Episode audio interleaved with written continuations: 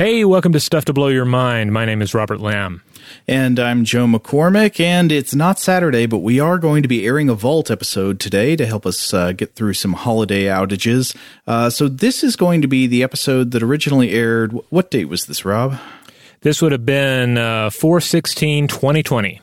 Oh, early pandemic days. Uh, I think yep. this was one where, so this is an interview with the physicist Brian Greene, who had written a great book uh, called Until the End of Time. But I think this is one where my, my internet failed and I had to duck out at the last minute before the interview. But uh, you, you, you bravely soldiered on, Robert.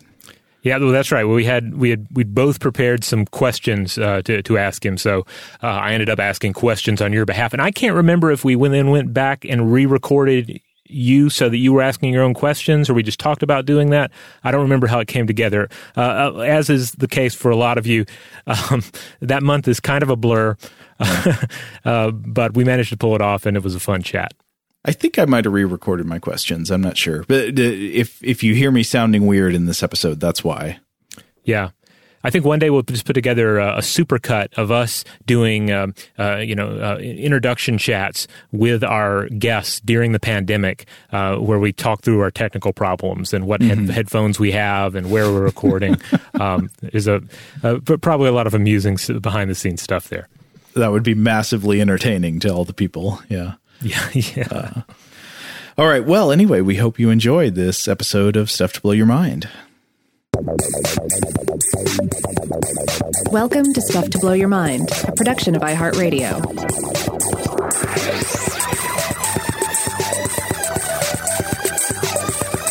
Hey, welcome to Stuff to Blow Your Mind. My name is Robert Lamb. And I'm Joe McCormick. And today we're bringing you an interview with the physicist and author Brian Greene. This one was a real treat, uh, except we did have a major audio snag that did mean that uh, I was not able to be on the call during this interview. So if you hear any kind of like uh, weird uh, sound shenanigans going on and the moments my questions come in, we'll be real with you. It's because I had to go back and record them later. But uh, Robert, you, you did me great honor in asking my questions for me during the interview.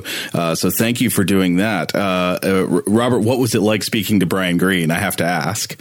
Uh, it was it was pretty great. I had I had interviewed him once before at the World Science Festival. The World Science Festival, for anyone who uh, who doesn't know, doesn't remember, is uh, is this awesome gathering of of minds that happens every year in New York. but then it is then all these different panel conversations about these mind blowing topics. Uh, they go out on the internet um, in, uh, over uh, you know the, the, months to follow.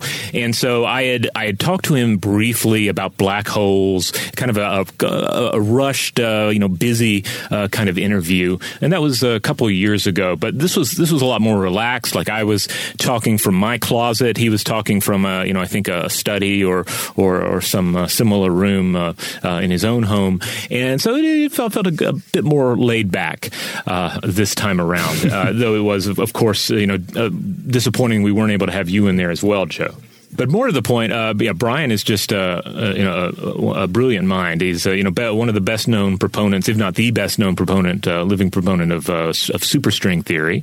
he co-founder of the World Science Foundation, professor of mathematics and physics, Department of Mathematics at Columbia University in New York City, and he's the author of several books: um, The Elegant Universe in 1999, um, The Fabric of the Cosmos in 2004, Icarus at the Edge of Time in 2000. 2008, which is a children's book uh, that in, that uh, you know breaks down uh, black holes for, for young readers. Uh, there's the Hidden Reality: Parallel Universes and the Deep Laws of the Cosmos from 2011, and then his latest book. Uh, one of the re- main reasons we uh, we we decided to, to chat with him in this episode, Until the End of Time: Mind, Matter, and Our Search for Meaning in an Evolving Universe. I really enjoyed this book. One thing I was surprised by is how many subjects he gets into. This book is about the idea of uh, of finitude and impermanence, and he so he of course explores physics, you know, the history of the universe and the future fate of the universe, uh, in a physical sense, but he also spends a lot of time talking about like the social sciences and the humanities and our obsession with living forever or or with impermanence and loss. And uh, and I found it a really interesting and, and actually kind of beautiful book. Yeah, I, I'm going to stress this again during the interview itself. But if you were hesitant about picking up this book because you're thinking, oh, well, it's, a, it's a book by a physicist, it's going to be, it's just going to be a bunch of physics stuff, it's going to be about black holes, it's going to be hard to relate. No, no, no. This book is is very relatable. It's uh, you know what somewhere in the neighborhood of 300 and something pages, but but covers a, a lot of ground and a lot of relatable ground. Getting into you know at times how the you know, how, how the how, how our brains contemplate the cosmos where religion comes from, uh, you know, the, the, the, role of scientific investigation in our sort of, uh, uh, you know, quest to deal with uh, the undeniable reality of mortality in our lives. Yeah, he even gets into realms like uh, like philosophy of mind and like uh, mm-hmm. you know the the cognitive science of religion, which we talked about on the show a good bit, and and uh, and mythology and all that. And I, I would say I, w- I was really impressed. He does a really good synthesis of complex topics that are outside his field, and um, thought it was just a, a really thoroughly uh, informative and entertaining uh, journey to go on. Yeah, and uh, of course, if, if, anyone out there is, is if you are familiar with the World Science Festival, then you you you, get a you have a taste of the sort of interest Brian has because you see the sort of topics that are covered at World Science Festival, uh, the diverse uh, array of individuals who are who gathered uh, gather there to discuss these topics, and I think that's reflected in, in this book especially. So, highly recommend the book. It is available now, I think, in all formats. You can get a you know Kindle edition. I think the audio book is available. Uh, so it's a it's a great book for for any time, I think it's especially a good book uh, for uh, our current reality. Totally. All right. Well, without further ado, let's jump into the interview.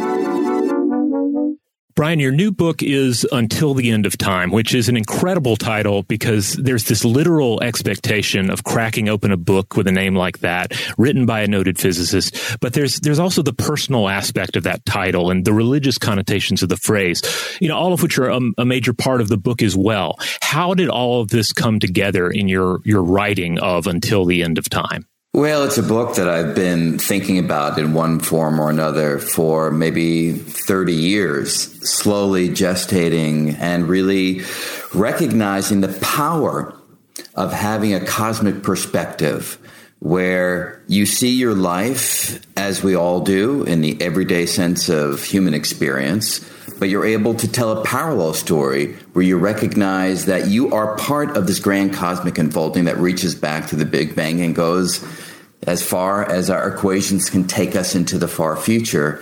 And the depth of perspective that that can provide is, I think, quite gratifying. And that really was the motivation for writing the book so that people can see their lives within a whole variety of stories the reductionist account of the physicist all the way to the cosmological account of the astronomer you weave a wonderful interconnected tapestry of these subjects. But but I do wonder, did anyone try to dissuade you from writing a book that covers ultimately the entirety of human history and the known universe in a single volume?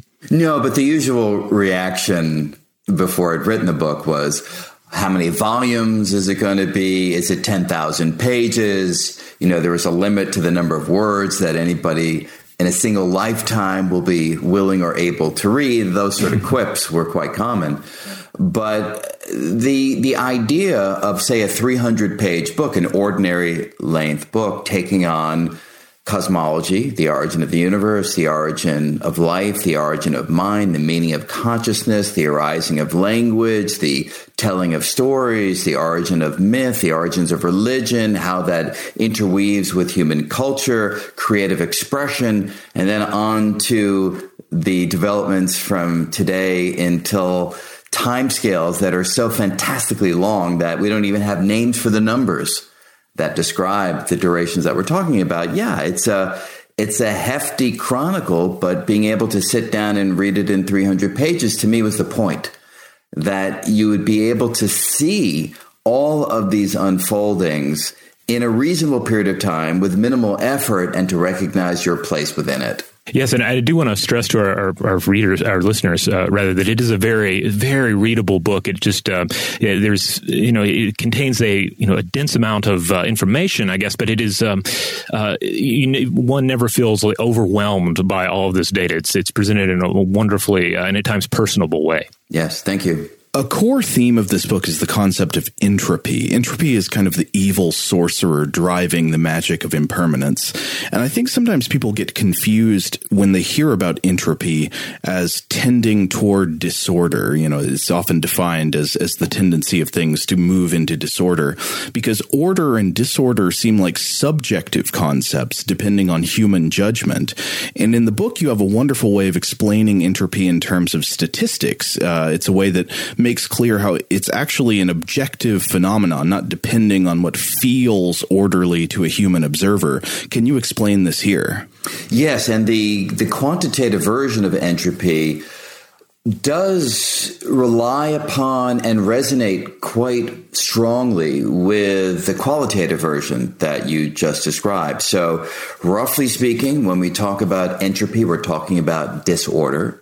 And the second law of thermodynamics is this idea that things tend to go from order toward disorder. That's the natural direction in which events unfold. And when you want to make this more precise, because you're right, when you hear that, you're like, come on, physicists. Are talking about? Like order and disorder. You know, there doesn't seem to be enough rigor in that kind of description. But we can make it quite rigorous in the following sense. When things are highly ordered, if you arrange the ingredients, you typically mess up that order, right? If your books are all in nice alphabetical order, someone comes along when you're not looking and sort of rearranges a few books, it's obvious that things have changed because they're no longer in that nice orderly progression from A to Z. So that's a situation in which there are very few rearrangements that would leave the system unchanged. And that counting of the number of rearrangements is what we mean by low disorder. On the contrary, if those books, if they're all just kind of, you know, thrown in a heap on your desk, someone comes along and they rearrange the disordered mess, you'll never even know that they were there. Because that rearrangement and a whole host of other rearrangements leave the messy looking heap of books looking like a messy heap of books. So in that case, there are many rearrangements that leave the system looking pretty much unchanged. And so what we physicists do, we simply count. It's a counting exercise. Give us a system, we'll count how many rearrangements of the ingredients leave it looking the same, unchanged, versus how many leave it looking changed. And a disordered system, high entropy means there are many rearrangements that have no impact. An ordered system, low entropy means there are very few rearrangements that leave it looking the same. That's how we make it precise. Why is it that seemingly orderly structures like stars, planets, and life forms are not violations of the universe's tendency toward disorder? Yeah, that's the big that's the big puzzle, and it's certainly an issue that I spend some time on in the book because it's one of the critical questions to ask and one of the important questions to answer. And here's how the answer goes.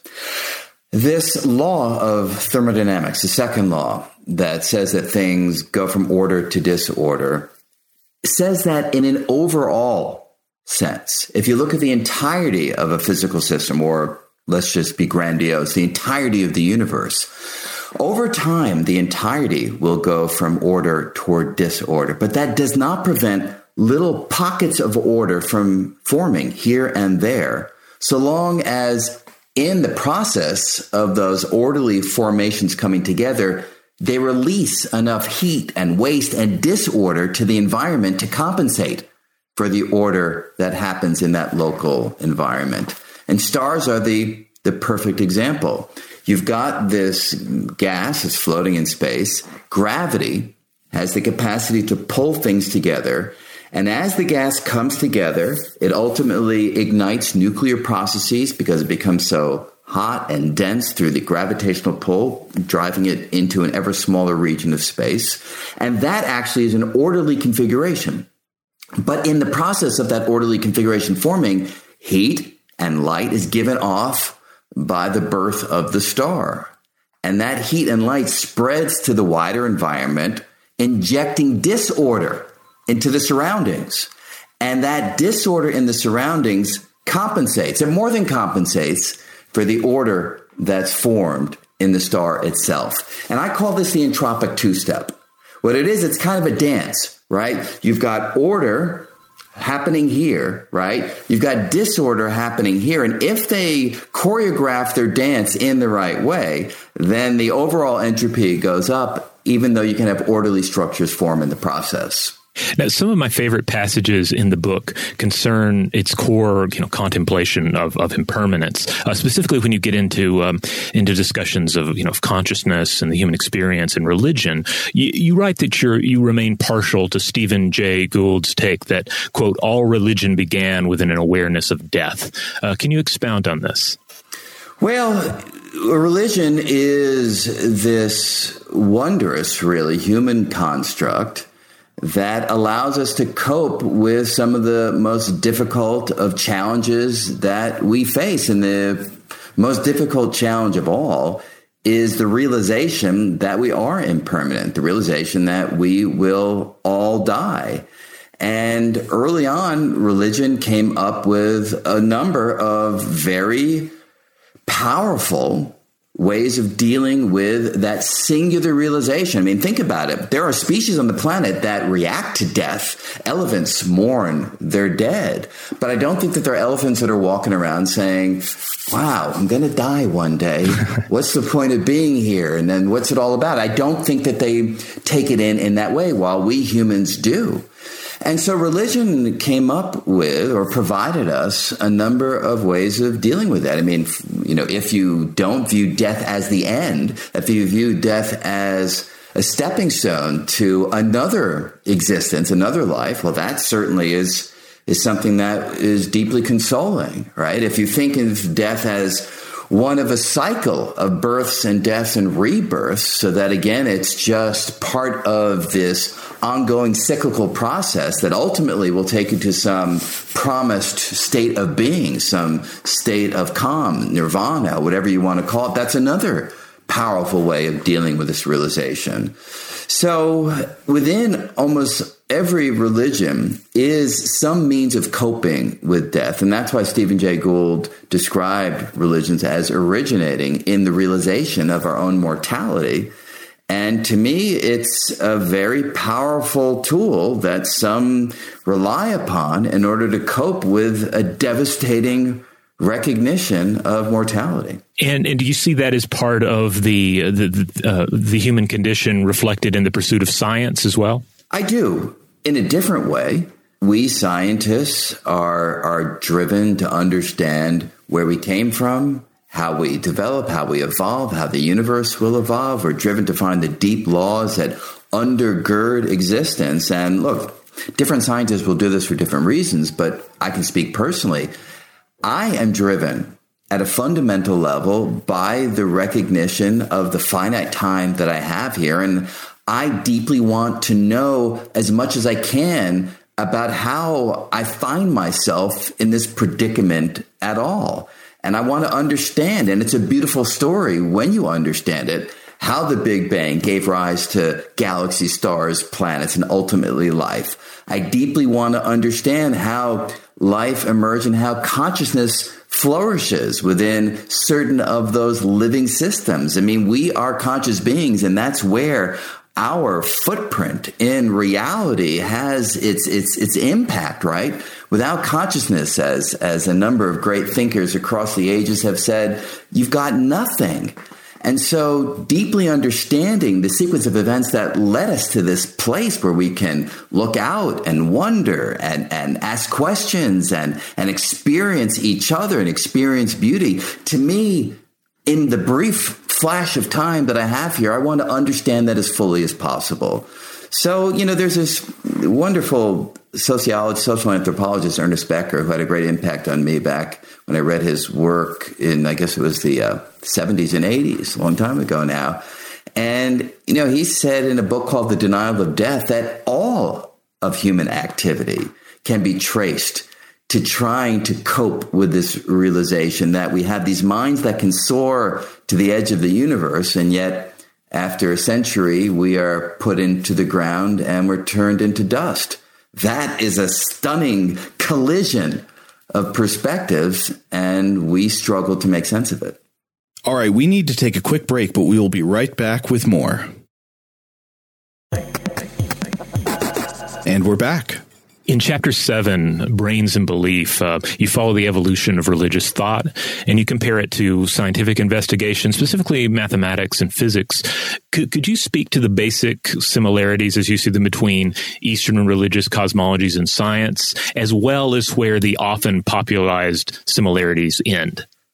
Well, that's right. So a lot of people are fond of citing parallels between insights that emerge from Eastern religions, Eastern philosophies, and things that have emerged in science. And in fact, in, in the book, I describe a little bit of how, you know, my older brother is uh, a Hare Krishna dev- devotee and has been for decades. And certainly in the early days of his involvement in that practice, when we would talk about work I was doing in cosmology or physics, it was not infrequent for him to say to me, ah, we already know all that. You know, it's in this or that Vedic text, which I found both curious and frustrating at the same time. And, and when I followed some of those through, I understood where he was coming from. There is a resonance of, of language and perspective that you do find between some of the things that we seek and some of the things that have been sought after uh, by thinkers throughout the ages. We ask similar questions.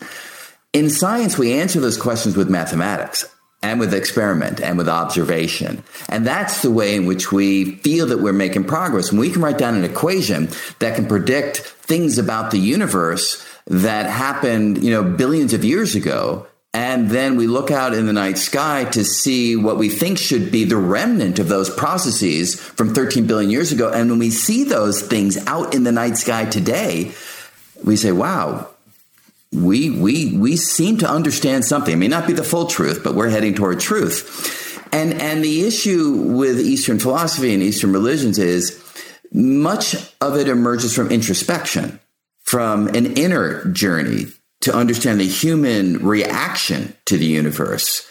And so the barometer of, of success and truth is quite different. The barometer of truth is, you know, does it feel right? Does it seem that this gives me a better sense of how I fit within the wider world? Those are important questions, but they're different questions from the ones that we answer, or at least try to answer in science. And, and I would stress right here, and this is vital, I think both are crucial to having a full experience of the world. If you stop with understanding the objective world through the language of mathematics and observation and experiment, that's all that you do. You've cut off the dominant thing that makes us who we are, which is our inner world, our inner experience. So I think you really need to blend the insights from all of these perspectives in order to have the fullest experience of reality. In one of the early chapters of the book, you mention as an aside that physicists use not just what they know, not just proven theories and mathematical reasoning to drive their research focus, but also what you call a hard to describe intuitive mathematical sensibility. Now, I know you say it's hard to describe, but can you talk any more about this kind of physicist's intuition? Yeah, I thought I was getting myself off the hook by projecting the, the hard to explain there, but but I'll do my best.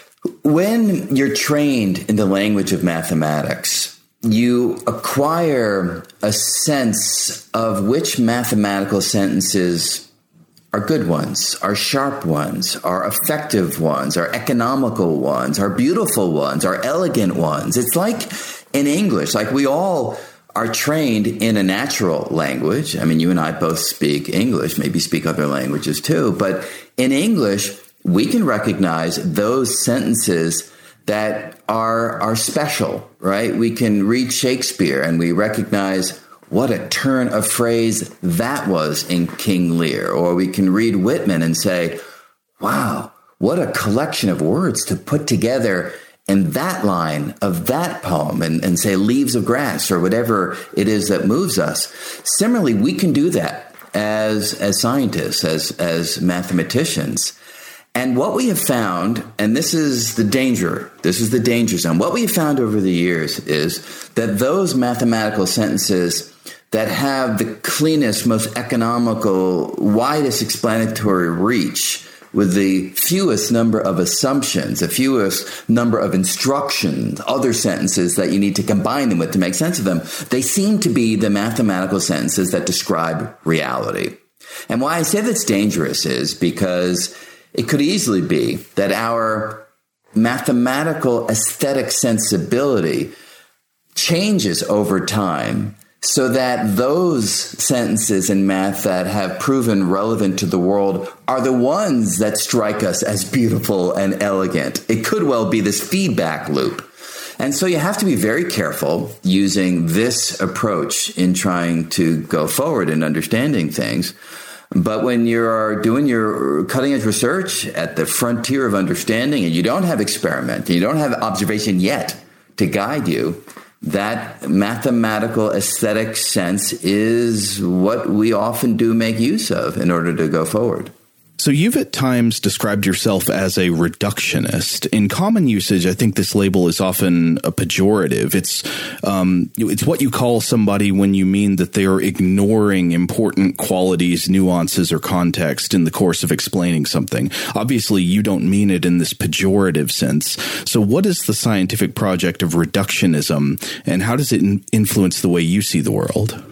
Well, the project is quite straightforward. It's attempting to reduce reductionism, trying to reduce all physical phenomena, matter, and the processes that happen in the world, reduce them to their most fundamental ingredients, their most fundamental constituents, and the fundamental laws that govern how those constituents interact with each other, how they come together into larger agglomerations that ultimately yield structures like stars desks, planets, microphones, computer screens, and everything else that we experience in the world around us. Now, you're right. The phrase reductionist is often used as a pejorative. And the reason for that is partly maybe one of our own making. Sometimes we scientists, when we speak of reductionism, we end the conversation with the reductionist perspective as if that's all you ever need to know to understand the deep qualities of reality. What we really mean by that, or again, maybe I should speak for myself, people have different views. What I mean by that is the reductionist account, the ingredients and the laws, provides the rock bottom substrate on which reality is then built. And I fully do believe that everything, people to planets, are nothing but collections of particles, large collections governed by physical law. But I also say in exactly the same breath, with the same level of intensity, that you need to invoke other layers of description that are more appropriate to the kinds of questions that may interest you at other layers of reality. So the chemist comes along and says, Yeah, you physicists, you talk about those fundamental particles, but I want to talk about things at the level of atoms and molecules. Fantastic. The biologist comes along and says, Look, you physicists, you chemists, sure, but I want to talk about things at the level of cells and organelles and the processes that are underlying life. And yes, that's the right language and the right level of description to use. And the psychologist comes along and the neuroscientist comes along and says, I want to understand things at the level of human experience, like what's happening in the brain. And so those are the ingredients. And that's the language that those scientists and those thinkers will use. And then the philosophers and the humanists come along and they say, great, you physicists and scientists, you talk about the underlying structure, but I want to talk about things like human reflection and love and grief and, and achievement and aspiration and, and all those things that occur up here at the human level. And you should use that language and you should describe reality in those terms. It wouldn't make any sense to talk about the experience of grief at the level of atoms, molecules, particles, and Maxwell's equations of electromagnetism, right? You wouldn't gain the kind of insight that you want. But the point that I make in the book is that these stories are not distinct in the sense that the physicist reductionist account threads through all of those stories, and it can give you surprising insights even up here at the human level. I would never want to use it as a substitute for Shakespeare or for Rembrandt or for Picasso, the or Beethoven, the kinds of creations that deeply affect us as human beings. I don't want to describe that in terms of molecules and atoms, but in principle you could. And that in principle can give you some insights into particular the issue of free will. And so, so there are connections between these stories. But if you leave out the upper levels and you focus solely on the reductionist account, you deserve to use it as a pejorative because you're missing out on so many other qualities that are better described in different languages. Let's talk about entropy and the long term fate of the universe. What is the fate ultimately of beings that can think? Well, it's a question that we can address, at least under the assumption that our current understanding of the laws of physics and our current understanding of the matter that makes up reality, that that is a good description that will continue to hold arbitrarily far into the future. If it doesn't, then then radically different things might happen, but we'd be shooting in the dark with our current level of understanding to conjecture what those alternative futures might be. So if you grant me that that I can use my current understanding of things to go forward, then you can show that roughly by about 10 to the 50 or so years from now, it's a big number, right? We're now about 10 to the 10 years from the Big Bang, and that difference of 40 is in the exponent. So it's not 40 more years, right? It's multiplying it by 10 to the 40, which is a huge factor. So very, very far in the future, you can argue, as actually Freeman Dyson, great physicist, once did, that the process of thought considered to be a process of computation. And that's really what each individual thought is. It's taking some inputs and it's yielding some outputs. That physical process necessarily is an entropically increasing process, second law of thermodynamics, which means it necessarily yields waste heat. And that waste heat needs to be emitted to the wider world. And we do that all the time, right? If you had a nice infrared camera on me right now in my head, I'm thinking hard to answer your questions, and you'd see the, this heat coming off of my head, right? We know that, like the military infrared goggles, you know that imagery that, that you can see that heat emanating from a biological source. Now, in the far future, you can argue that the universe at some point will not be able to absorb that heat. It will be kind of stuffed with as much as it can hold. And at that point, if a thinking being thinks one more thought, it will not be able to emit the heat, so it will burn up in the entropic waste generated by the very process of thought itself. So that's the sense in which thought will come to an end under the assumptions that we're making. Thought is not something that will be able to last into eternity. And does that uh, does that change the way you or, or, affect the way you view the you know our current lives? Does that make what we do you know pointless, or does it make what we do more beautiful? Uh, you, I know you get into this a little bit in the book. I do, and in many ways, it's the the main point of the whole narrative is to address that question because a natural reaction certainly is, you know, if it's all going to go away, if matter is going to disintegrate, if every thinking being will ultimately think its final thought, then what's the point of it all? Because I think many of us, and certainly I, for a long time, even if implicitly, imagine that the importance of a life, or thinking personally my own life, is that I'd leave some kind of mark, some kind of legacy, either through my family, my kids, or maybe through my work or through some kind of interaction that would continue to ripple through the unfolding of the future, having less and less impact over time, but nevertheless still having an imprint out there, even if just in some modest, implicit way. And but if there's no thinking beings left in the far future, what, like like what's the point? And I uh, went through a dark period in my own life coming to terms with this question, but ultimately had kind of a I don't I don't know what the right word is an epiphany, uh, uh, a spiritual moment. I, I'm not sure what the right language is. But there was a moment when I kind of shifted my perspective radically and quickly to the recognition that it's actually more powerful to recognize that we have this little cosmic oasis in the unfolding of the universe in which living beings and thinking beings can exist.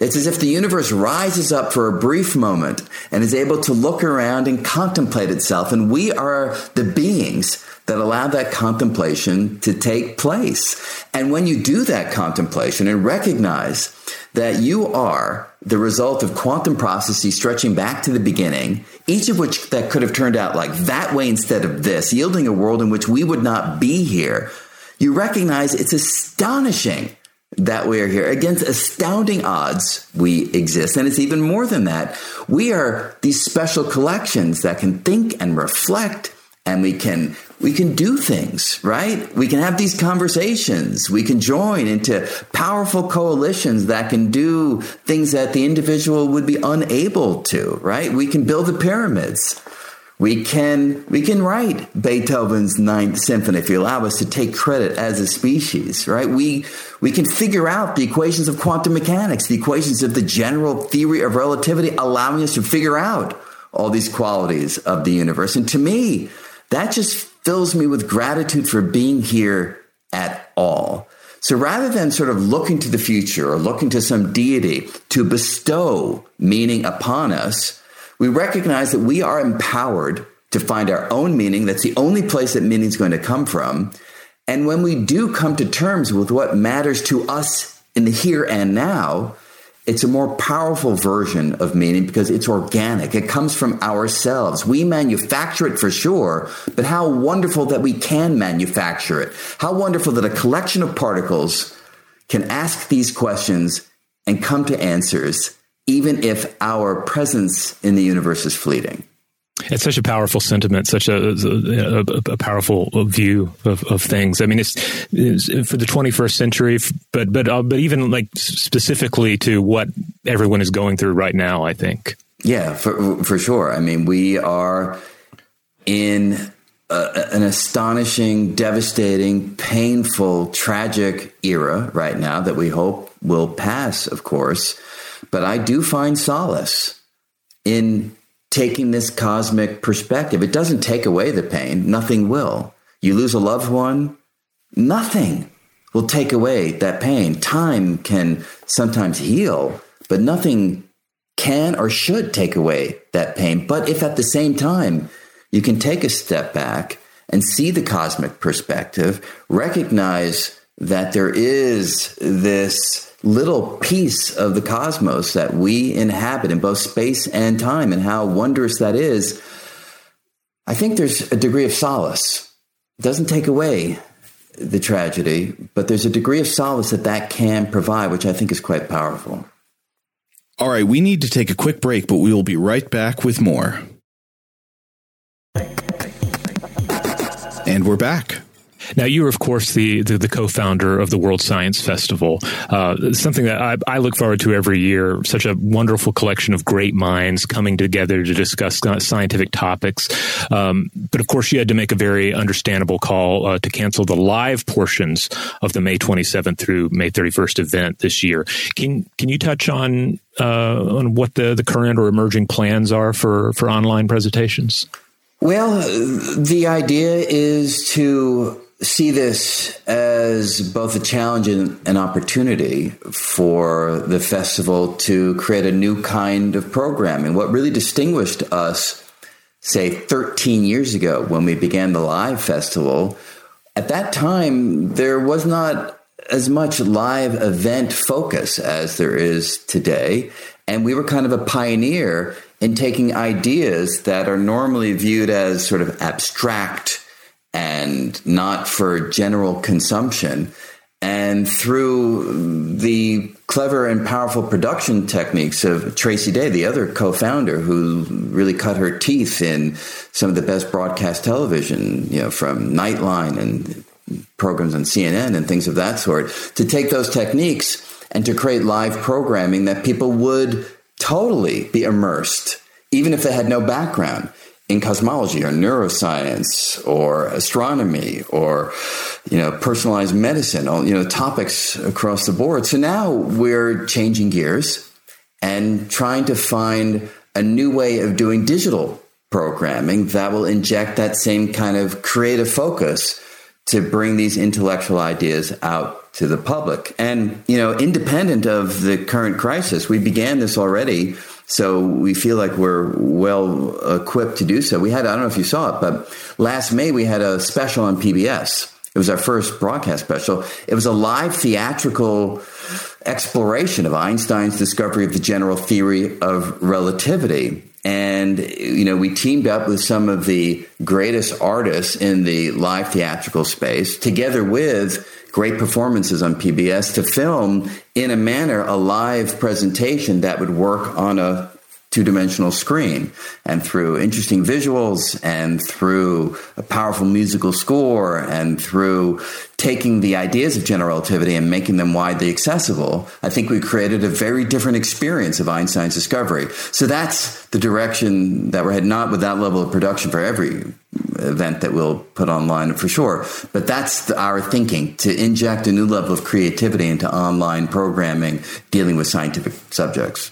That's awesome because that's that's that's one of the things I, I, really love about the World Science Festival every year is that you you know you, you bring in art, you bring in music, and then in terms of the uh, all these great minds that come together to, to, to discuss it, you, are bringing in uh, you know scientists, uh, uh biologists, uh, physicists. You're bringing in uh, you know occasionally philosophers or even a yes. theologian thrown into the mix to tackle these these you know at, at times just staggering questions about the cosmos and the human condition. Exactly right. Yes, that's that's the philosophy. You know, to to bring together great thinkers that don't often talk to each other, and to structure the conversation in a way that the novice can feel that they're part of the exploration.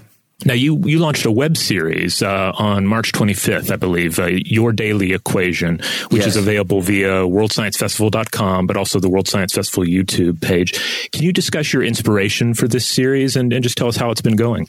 Well, it was just a, a, lark off the top of the head. We were having a conversation one day about, you know, typically World Science Festival programs involve a lot of production, so it takes a long time to create them. And I said, well, now there's an opportunity to go the other direction. What if I just turn on my my webcam thing and just each day talk about a new equation? And we're like, yeah, sure, why not? Go for it. So, so that's all it is. So there's literally no production. I, I film it right here. And each day I just think about, hey, what, what equation would be kind of fun to describe to somebody who likes the ideas of science, but math is not really their thing, but they might get a kick out of seeing the actual symbols that are behind the scenes and gaining a quick understanding of what they are. So we started with E equals mc squared. How could you not? So I sort of explained that and then did a bunch of equations in relativity, time slowing down, lengths being contracted for an object in motion. And uh, then I've moved on to quantum mechanics. So I've been sort of doing the very basic equations of quantum mechanics. And I, I find it fun. And, you know, the audience that is sticking with me, you know, daily equation is not exactly the title that may appeal to the the massive public out there, but there are there are people for whom that idea uh, is a kick, and uh, I think we're all just having a good time, and it's a sense of a little sense of community, a sense of a small group of folks who come together each day just to put the news to the side, put all the difficult stuff to the side, and just think about these simple, beautiful equations that touch on things that transcend all of us. Yeah, that's great. We we do really need content like that right now.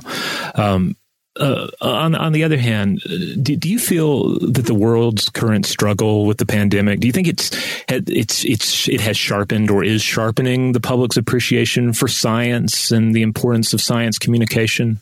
Well, I'd like to say yes, but uh, my experience is that even in the face of great tragedy, when it passes, people tend to revert to their more conventional ways of thinking about things. Mm.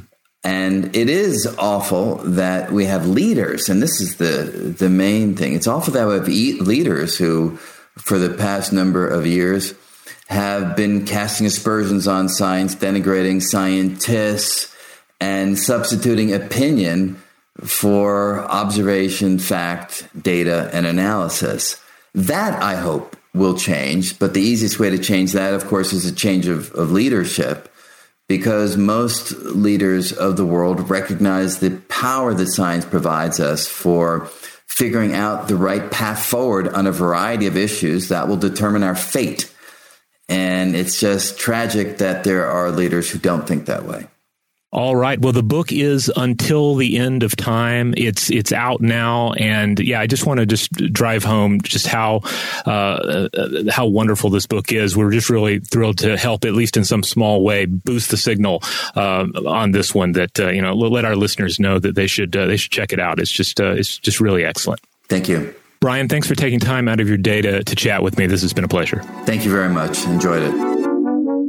All right. So there you have it. Thanks again to Brian Greene for uh, dropping by the show uh, to discuss his new book, Until the End of Time Mind, Matter, and Our Search for Meaning in an Evolving Universe. It's, it's a brand new book, just came out here in 2020, uh, available, I believe, in pretty much all formats right now. So if you want to listen to it, if you want to read it uh, digitally or uh, in a physical copy, uh, you should be able to get your hands on it. Yeah, I really enjoyed this one, and I think you will too. Yeah, and uh, keep an eye on World Science Festival because, uh, like uh, Brian said, they're going to be uh, busting out some uh, some online content this year. So the same sort of great discussions that they've had in previous years, they're going to offer again. But of course, due to our, our current circumstances, it's going to be in a slightly altered form. In the meantime, if you would like to check out other episodes of Stuff to Blow Your Mind, you can find us wherever you get your podcasts, and wherever that happens to be, just make sure that you rate, you review, and you subscribe. Huge thanks, as always, to our excellent audio producer, Seth Nicholas Johnson. If you would like to get in touch with us with feedback on this episode or any other, to suggest a topic for the future, or just to say hi, you can email us at contact at stufftoblowyourmind.com.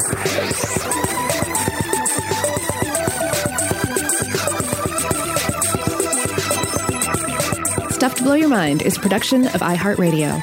For more podcasts from iHeartRadio, visit the iHeartRadio app, Apple Podcasts, or wherever you listen to your favorite shows.